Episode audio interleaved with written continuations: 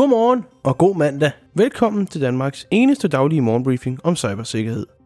Mit navn er Omar Havash.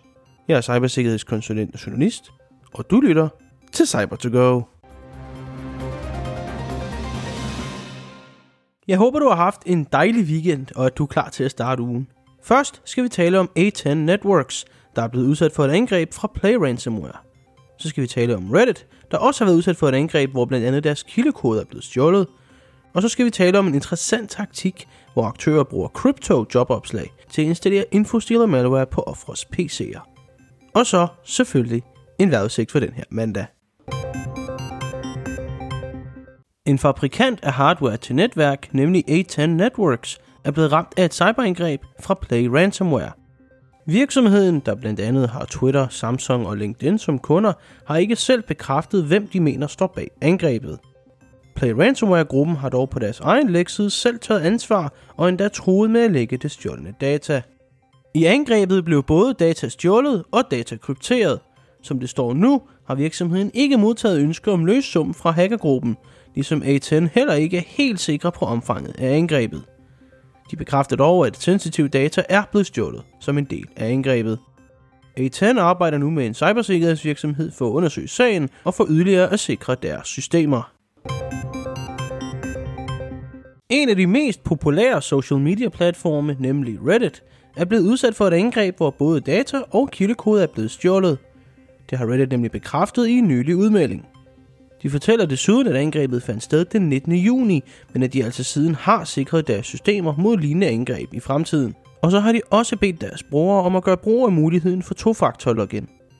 Selvom Reddit ikke har forklaret omfanget af det stjålne data, har de nævnt, at angriberne altså fik adgang til deres cloud-infrastruktur og stjal dataen den vej igennem.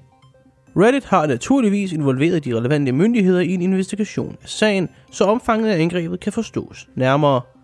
Så snart der kommer nyt i sagen, får de naturligvis at vide her på cyber to go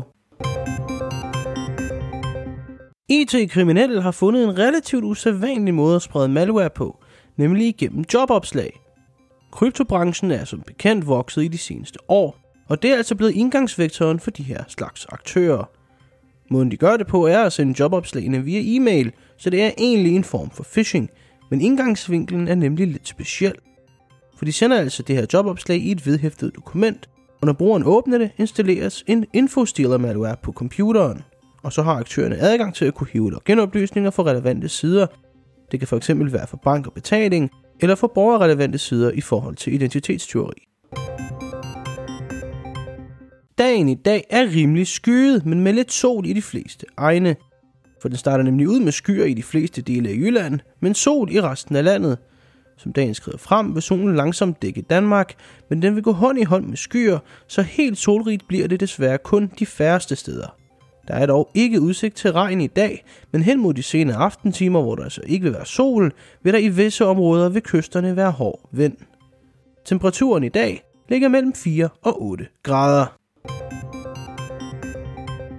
Her hos Level 7 vil vi gerne gøre Danmark mere sikkert dag for dag, og vi vil rigtig gerne give tilbage til samfundet i form af hjælp og viden om cybersikkerhed.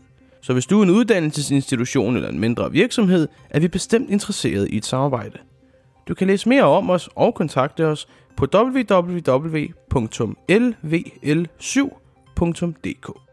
Mange gange tak for, at du lyttede med til episode nummer 60 af cyber to go Jeg håber, der venter dig en skøn uge forude.